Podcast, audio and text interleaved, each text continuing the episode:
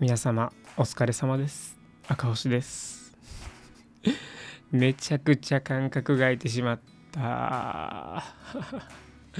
いや結構ねちゃんと夜一応いや家には帰ってるんですけどあの普通にね家にいることがちょっと少なくて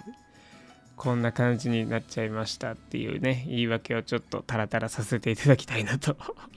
思ってますけども。皆さんねあのもう2023年が1ヶ月過ぎてしまったということでもう残り11ヶ月ということでいかがお過ごしでしょうか。こんな始まりやったっけ？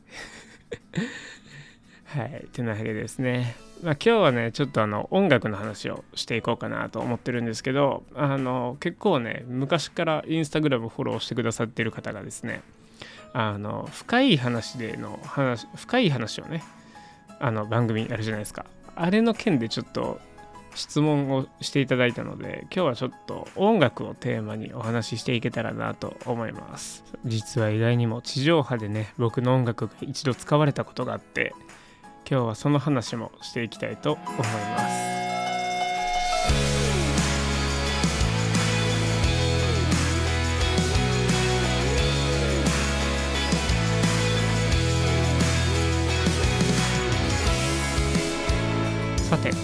このポッドキャストは、えー、ダンサーであり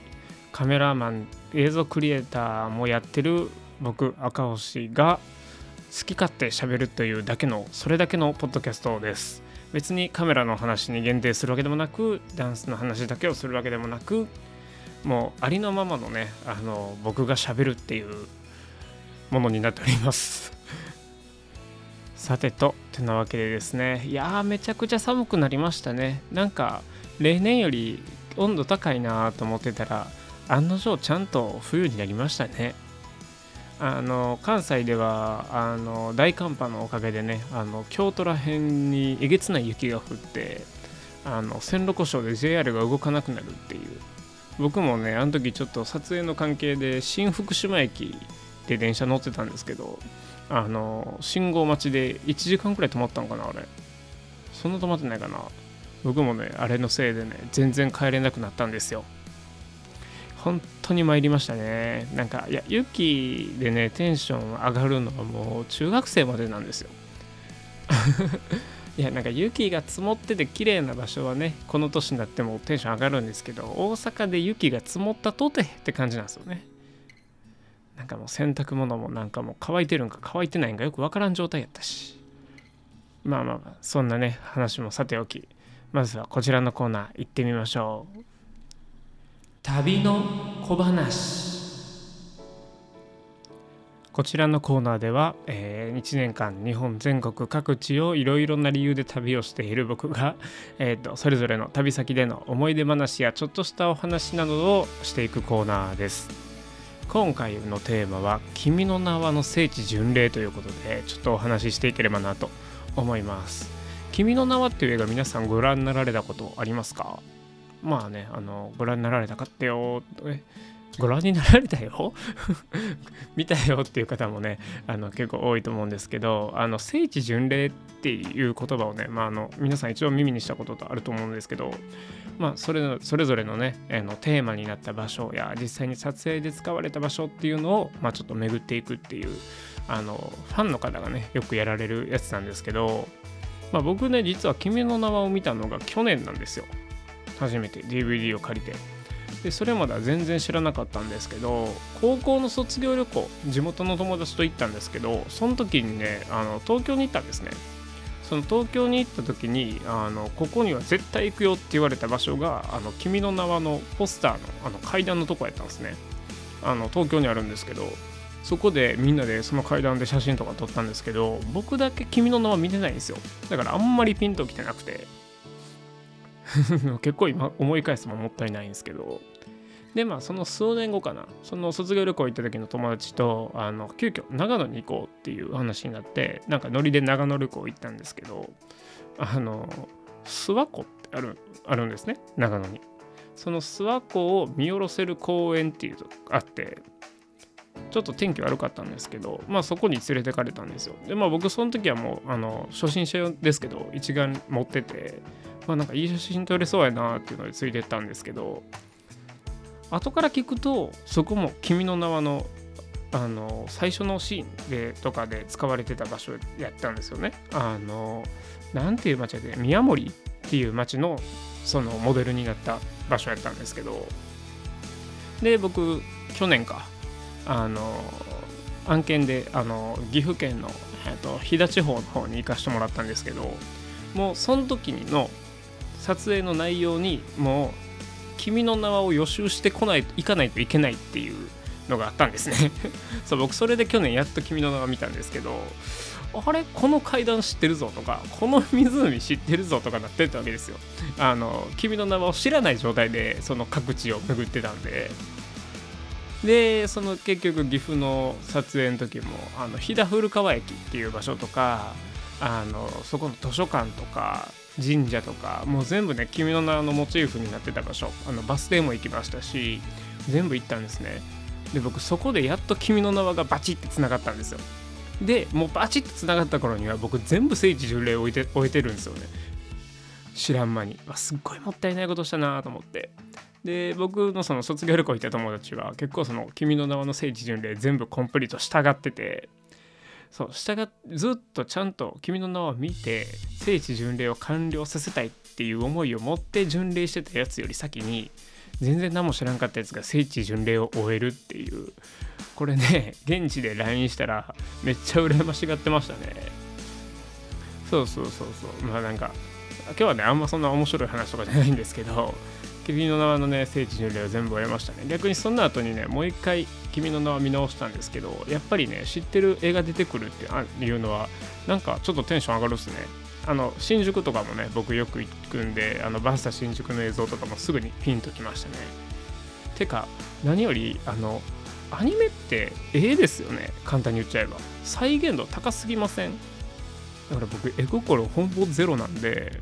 いつもそのダンスのお仕事とかカメラのお仕事とかであの交番表とか絵コンテ書く時めっちゃ苦労するんですよね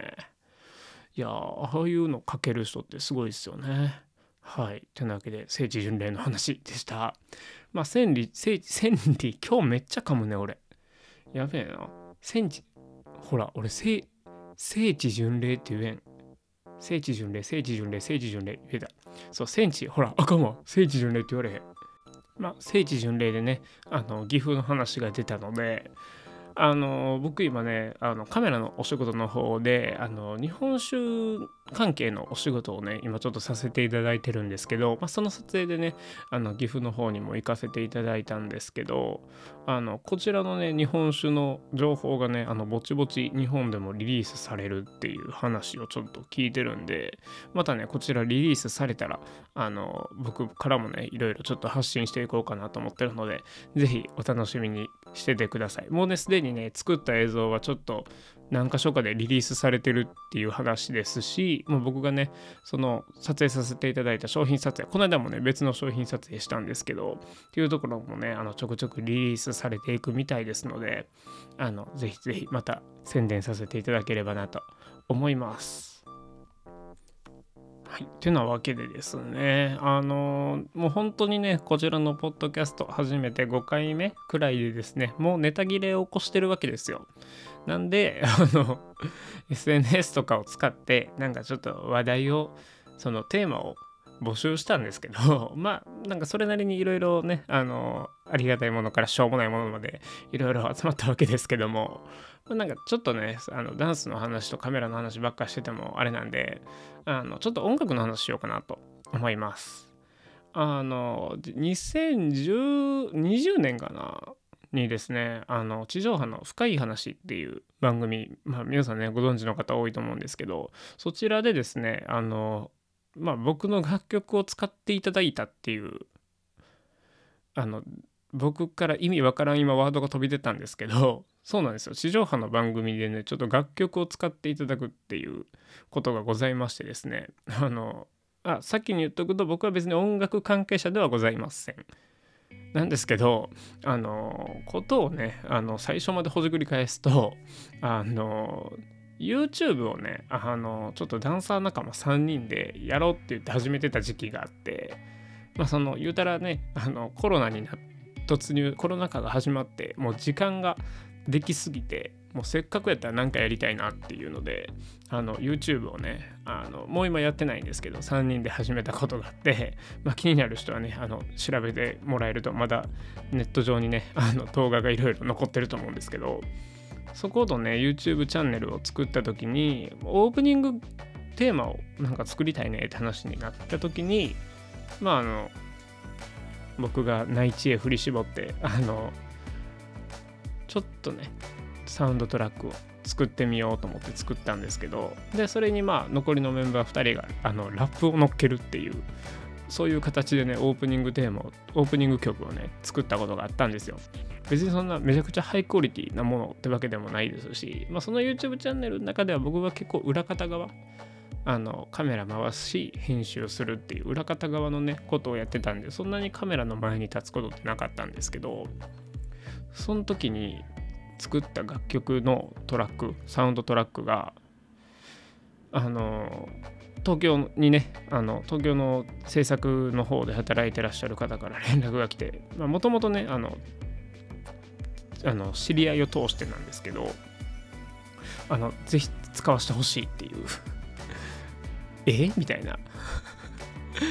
そのなんかその番組内でのゲストさんを誰か当てるクイズみたいなのがあってそれのヒントをあの当時ねまだ小学生やったのかな。あの今ねあのスカイハイさんあのトリプレの日高さんのところでラップ活動やってる大輝くんっていう子があのラップでそのゲストさんのヒントを出すっていうのがあってそのラップを載せるトラックとしてねその僕がその YouTube のために作った トラックを使っていただいたっていう過去がありましてですね。そうそうそう。だから地上波で僕の音楽を使ってもらいましたっていうこの一文だけ見たらねなんかお前は何をやっとるんやって話になるんですけどまあそういう経緯なんですよ。でそうだから別にそんなそっち関係にパイプがあったわけでもないんで本当にたまたまなんですけど。でもねなんかこの間ついこの間その YouTube チャンネルの動画をめちゃくちゃ見返してたんですよ。寝れなさすぎて。結構ねちゃんと聴けるには聴けるくらいのクオリティの曲ができてるんですよ。なんかそう振り返って聞いたらねなんかもう当時は正直なんかちょっと恥ずかしさとかあったんですけどなんか今改めて聞いたらなんかいい感じやなと思って。まあなんかね時が経てば見方聞き方も変わってくるもんすね。全然僕に音楽の知識はないのであのいろいろねあのその YouTube じゃないわ。深い話があのボーンって放送された時にはねいろんな人から「お前のこれあれじゃん」みたいな連絡とかもありがたいことにいただいたんですけど別にそっちを目指してるわけでもないし そうそうでもまあそんなこともあったよねっていう話です。てなわけでですねあの第1回目以来の楽曲紹介でもしようかなと思います。あのその時にねやってた YouTube チャンネルジグピースっていうんですけどジグピースのね オープニング曲をここで出そうかなと思ってます。てなわけで皆さんお聴きください。これ何て言うの？これ楽曲名何なんやったっけ？なんか決めたな。これアーティスト名はジグピースでいいのか？ちょっと待ってね。これ、それでいいの？これね、今ね、あの僕必死でね、あのパソコンの、パソコンのデータフォルダをあさっとるわけなんですけども、これ、アーティスト名はジグピースなんや。これ、ジグピースなんや、アーティスト名。めっちゃおもろいやん。はい、てなわけでですね、ジグピースで、俺らジグピースです。どうぞ。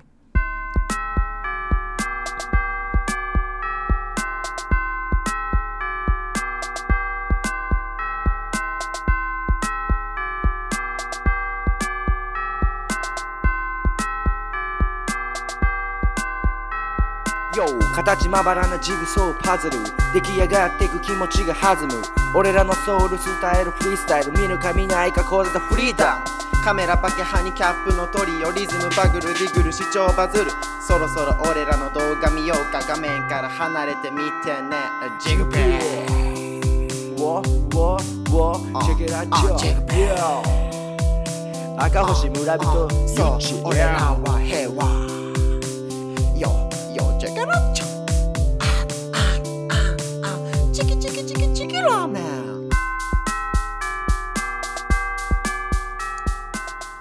いかがでしたでしょうか？いまだに意味わからへんねんな。チキチキチキチキチキラーメン。しかも「ん」って言えてないからな。チキラーメンやからなこれ。チキンラーメンって言えてないからな。はい。今はねあの有蔵八丁っていうチームで活躍してるえっ、ー、とユうスケ。えゆゆっちね。ゆっちね、まあ、俺はユうスケって呼んでるけど。と今はねあの MC でねあのいろんなイベントで MC やってる村人君の2人がねあのラップしてるんですけどあの結構おふざけ半分で最初やったんやけどあの家帰ってね2人の声聞いてるとあの結構特にユうスケね結構いい声っていう 全然聞けるっていうなんか普通に配信してええんじゃないっていう話を当時してたのを思い出したんですけどこれ全部ねあの声はあのアップルのイヤホン イヤホンのマイクのところで声取ってます。なんでこれ結構あの誰でもできる録音の仕方というかあの僕最初動画のナレーションもそれでやってたんで今はねあの手話のあのマイク使ってますけどそうなんですよ。結構ね iPhone のあのイヤホン優秀なんですよね。ではこれはねあの結構当時その YouTube やってた時にみんなで言ってたんがあの僕らねその当時は同じダンススクールで3人とも講師をやってて、まあ、キッズの生徒も多かったんでなんかみんなが学校帰りとかになんか楽しめるような動画作れたらいいよねっていう話してて、まあ、だからあの放課後をイメージしてあの最後あのところどころチャイムの音が鳴ってるっていう作り方をねなんか結構真面目に考えて音楽作ったんですけど俺は。ねまさかチキチキチキチキチキラーメンって言われるとは思ってないですよこっちも。なんや赤星村人ゆっち俺らは平和って意味がわからんと思いながら。ずっとね爆笑しながらあの編集してたんですけど。いや懐かしいな。意味わからんこといっぱいやったな。あの念じれば雨は止むのかっていうクソみたいな。今思えばクソ意味わからんような動画作ってて。いやねあのもうコロナで脳みそバグってましたからね3人とも。いや懐かしいね。そうそうそうそう。でまあこのね「金婚観光の音」もしっかりあのこのラジオでもよく流れてるあのこの音。このねあののんきな気の抜けそうなこの音楽もあの実は YouTube のねそのその YouTube3 人で出る YouTube チャンネルのための BGM としてあの俺が作ったやつで。そうその時はね結構本当にねコロナのおかげで時間が 時間がめっちゃあったのでダンスとカメラ以外のことにもちょっと時間使ったりしてたんですよね。はい。で今ね僕一切こういうのやってないかって言われるとあの僕狙ってね作る技術はないんであのこういうのを作ろうと思って作れるような技術はないんですけど、まあ、たまにねあの自分の旅動画用の BGM 作りとかやった時になんかなんかできたけどこれちゃうなってやつはちょっと展開つけたりしてあの音楽やってる子にあのタダであげたりしてます。だから1回目の放送で紹介したあのタグテムっていうアーティストのあの曲とかの、えー、とトラックにもなったりしてるんであの子が一番ね僕のあの作作って何も使わんやつをねあのいろいろリサイクルしてくれてるっていう。そう彼もねあの YouTube にちょくちょく音楽上げるって言ってるんですけどなんか上げてはやめ上げてはやめを繰り返してるのでねあの皆さんよかったらあの聞きに行ってあげてください。はい。てな感じですかね。僕の音楽の話です。結構ね普段ねどういう音楽聴いてるんですか？とか言われたりするんですよ。でまあやっぱダンスやってるからヒップホップ聴いてるのかなみたいな。思われるんですけど僕ね今実際のところそんなにヒップホップ聴いてないんですよね。なんか勉強でちょっと聞くくらい。でもなんか勉強で音楽聴くってなんか嫌で。だからあの何でしょう。いろんなそのそれこそ街に出たりイベントに行ったりした時にちょっと気になった音楽をなんか帰りしなちょっと聴きながら帰るみたいな感じ。そうそうそう。なんか耳に残るか残らんかで結構決めてるんですけどもともと全然ヒップホップ知らんくてあの「M ステ」を小学生の時に見てたんですよ。でその時にあのめちゃくちゃ早口でしゃあの早いテンポで早口で歌ってる人らいて何この人たちかっこいいと思ったのがリップスライムやったんですよね。そうだからリップスライムをね小2小3らへんからずっと聞いててでまあその頃は全然なんかちゃんとダンスやってなかったっていうかなんかのお遊戯教室みたいな感じのところでなんかもう行かないとあかんもんっていうかなんか行くもんとして行ってたんでなんか行きたいとかじゃなくてもう行くものとして行ってたみたいな感じだったんで全然意欲的にヒップホップカルチャーに触れるなんていうことはなかったんですよ。でなんかある日そのダンスバトルそのスタジオ内のダンスバトルっていうのを出た時になんか曲知ってない曲知ってると有利だよっていうのをなんかその当時の審査員の方が言ってたのを母親が耳にしてでなんか母親が TSUTAYA とかでねあのヒップホップ CD 借りてきた中にあのブラックアイドピースのアルバムがあったんですよ。さあブラックアイドピーズって今もねあの今ももうバリバリバリバリのアーティストなんですけど僕結構そこでブラックアイドピーズにはまってでまあリップスライムにもはまりつつその狭間でモンキーマジックに出会ってって感じでずっと音楽聴き続けててその頃はねまたヒップホップに偏りがちやったんですけど中学生の頃にザ・ウォンテッドっていうイギリスのあのボーイズグループ5人組を知ってあのアイスエイジっていう映画があってそれのあのテーマソングをね当時歌ってたんですよ。でもこの「ザ・ウォンテッドがかっこよすぎてもうライブ映像とか見まくってもう自分が発表会とかイベントとかでショーする時する時とかもうめちゃくちゃ真似しててザ・ウォンテッドのライブでの立ち振る舞いを。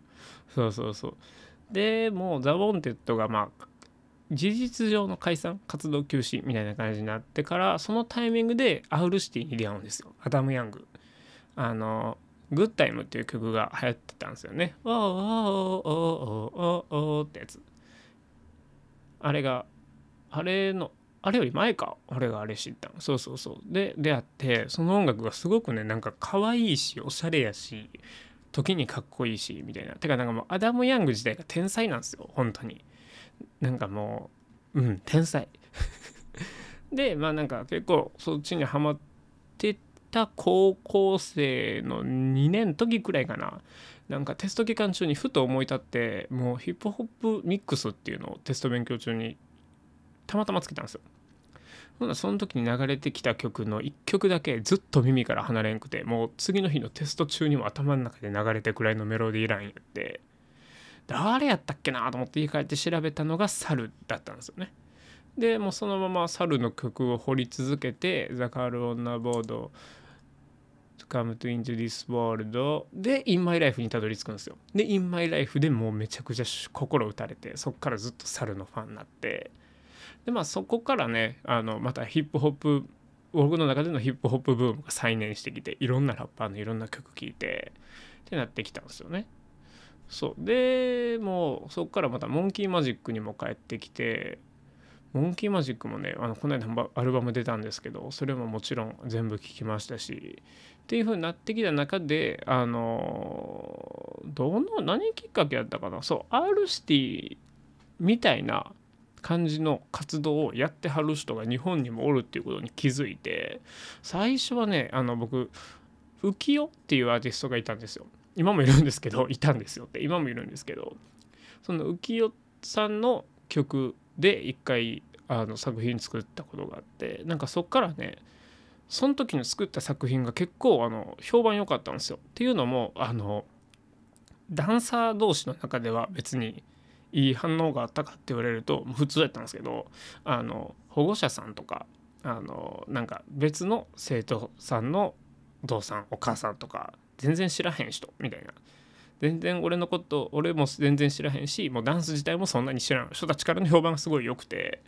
あなんかこれいいなと思って。でなんかいろいろいろんなね音楽に触れていこうと思った矢先にハンドパンっていう楽器に出会うんですよ。峰本隆夫さんっていうアーティストがいらっしゃって。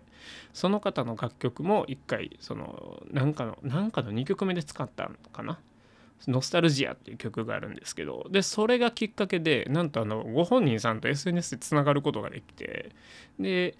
一昨年かな2021年かに京都でまさかの会うっていうあのもうお互い連絡コンタクト取って京都に来られるってことやったんであのお会いさせてもらっていろいろお話しさせていただいてそうそうそうカレー食いながら。そうそんな出会いにもつながったりしてもう峰本さんのお人柄もねそこで初めて触れることができてもう今もねもちろん大ファンなんですけどでそのそこからね、まあ、あの Apple Music とか YouTube とかいろんな機能を使っていろんなところで枝分かれして音楽を聴いていく中であの Q さんって方に出会うんですね。あのめちゃくちゃねあのそれこそジャニーズとかそういう有名っていう感じそういう形の有名じゃなくてあの皆さん誰しもが実は一度はその方の楽曲を聴いたことあるんですよっていう方なんですよ Q さん。あのでその方の、えーと、曲をですねあの映像作品でも一回使ったんですよ。映像作品っていうほどのものじゃないんですけどあの僕が夕焼けバックにして一人で踊ってるっていう映像なんですけどもあの Q さんの「マジックアワー」っていう曲ででその後あのダンスデザイン大阪っていうね大阪のあのダンスイベントで作品もあのラスターっていう曲を丸々1曲使いで作品にさせてもらったんですけどそれつながりでですねあの去年の4月に Q さんが大阪に来られるっていうタイミングでもうここまで曲使わせてもらってまあ全然喋ったこともコンタクト取ったこともなかったんですけどま、1回はライブ見に行きたいなと思ってあのライブ会場に行ってチケット買ってで隅っこの席でね生で映像を聞かせてもらってもうそすっごいしょなんか衝撃っていうか何やろなんか生と実際イヤホンを通して聴いてるのとかと全然違うんですよ。いい意味でね。なんか同じ音楽なんですけど連れて行かれる部屋が違うみたいな感覚になるんですけどそうでライブが終わって物販行って何か買って帰ろうと思ってって言って物販並んでたら、まあ、物販にねご本人さんいらっしゃった時に「てか赤星さんですよね」って言っていただいて「えあそうです。いや見てますよインスタ」みたいな。なんかお互いなんかありがとうございますありがとうございますみたいな感じになるっていう。そうでもそっからねそこでもねその Q さんのお人柄に触れることができもうこちらをねますます大ファンになりましてですね。そんな感じでなんかあれ何の話これ？そうそういう形でね僕の音楽の好みの遍歴っていうのはねいろいろ変わってきてて今はねあの僕そのヒップホップに戻った時にマジで聴いてた303っていうねアーティストさんがいらっしゃるんですけどあの格闘家のねあのタケル選手の入場曲で「あのタッチタッチン・オン・マイ」っていう曲が使われてそれでちょっと「何この曲かっこええ!」って日本でなって今なんか YouTube のおすすめでポンって出てきたりするんですけど僕もともとこの303もめちゃくちゃ好きやってただ歌詞の内容がねいやサウンドだけ聞いてたらめちゃくちゃかっこいいんですよもうなんかなんでしょう声もいいしトラックもいいしメロディーも素敵やしただ言ってる内容なんでそれなみたいな。もうそこも好きで。そうそうそうそう。で今ねそこをねちょっと聞き直してるとこですね。あ大事なアーティスト忘れた。ザ・スクリプト。これはねザ・ウォンテッドとアダム・ヤングにドハマりしてる間にね聞いたんですよ。もともとはあのもともとね僕あの阪神タイガースにフォッサムっていうピッチャーがいたんですね。そのフォッサムっていうピッチャーの入場曲がザ・スクリプトの「ホール・オブ・フェイム」っていう曲やったんですよ。あれフォッサムやったかな？多分フォッサム。そうそうそうそう。であフォッサムじゃなかった。いやフォッサムフォッサム。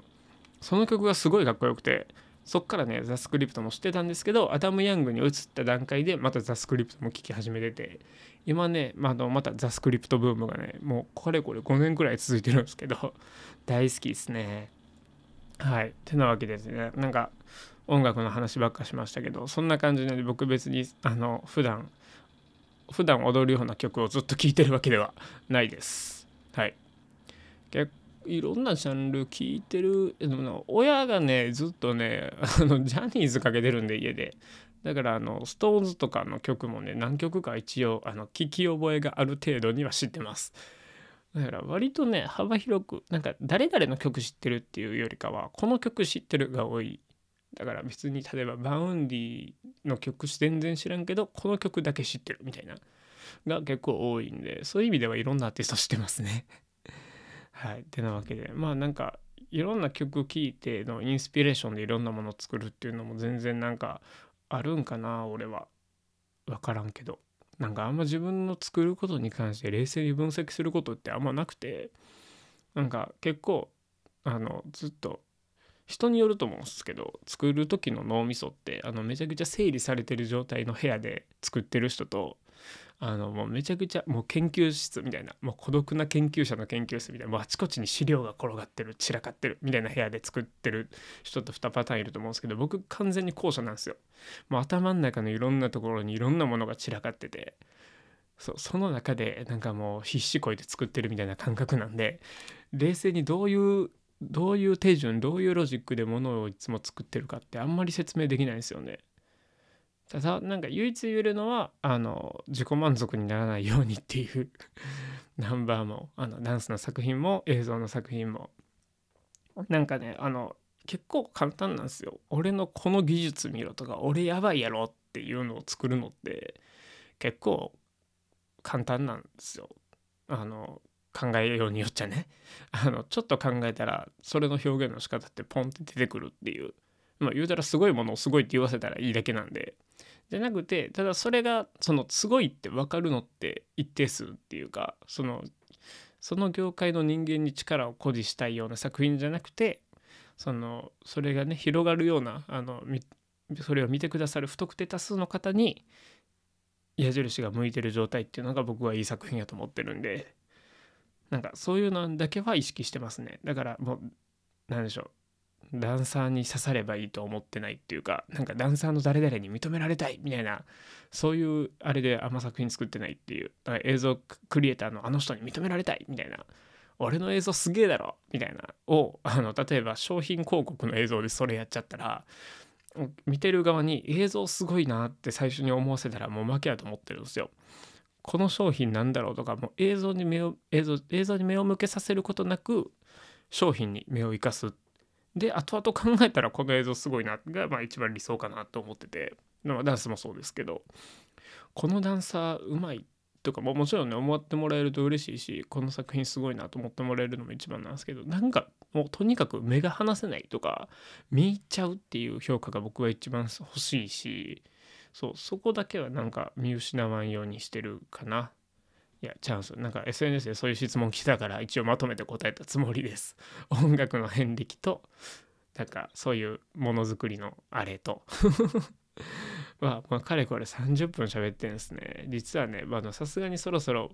なんかポッドキャスト撮っといた方がええな。さもないと忘れられるなと思ったのとあの DM でねあのまだですかっていうあの最速の DM もいただいてたんで今撮ったんですけど今ね時刻がね あの夜中の3時。ああいや最近ね夜寝れないんですよね。何が理由なんか分かんないけど。であんだけ朝強かったのに朝に弱くなってるんですよ今。ちょっとねなんか体調面で気づかない変化があるんかなと思ってちょっと今いろいろ試してるんですけどなんか一昨日かなあの無水であの動くってことやったんですけど結局まあ全然エネルギー回らんくてやっぱ良くないなってなったんですけど。結構そうそうだから今あの毎朝走ってた走るっていうルーティンをちょっと夕方に変えてみたりとかねちょっといろいろ体に加える刺激を変えて試してるんですけどなんかちょっとうまくいかへんっていう。ねまあそんなこともあるんでしょうね。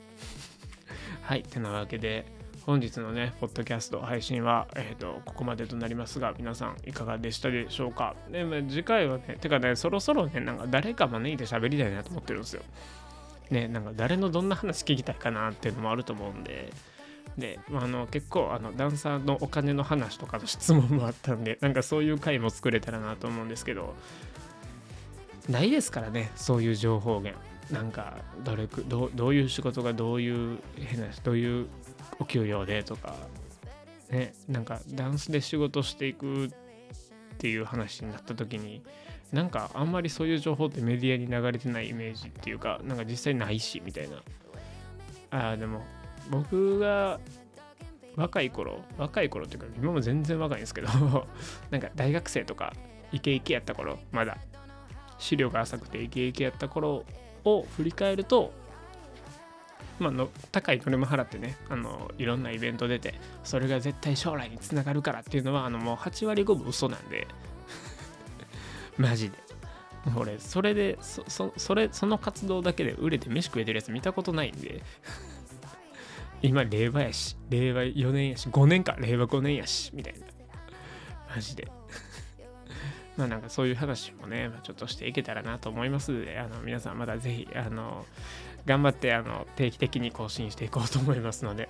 あのぜひともよろしくお願いいたします。YouTube でねこちらあのお聞きいただいてる方ぜひともチャンネル登録いただけますとありがたかったりします。ちょっとだけ飛んで喜びます。それでは皆さん本日もお疲れ様でした。明日からも頑張っていきましょう。ではおやすみなさい。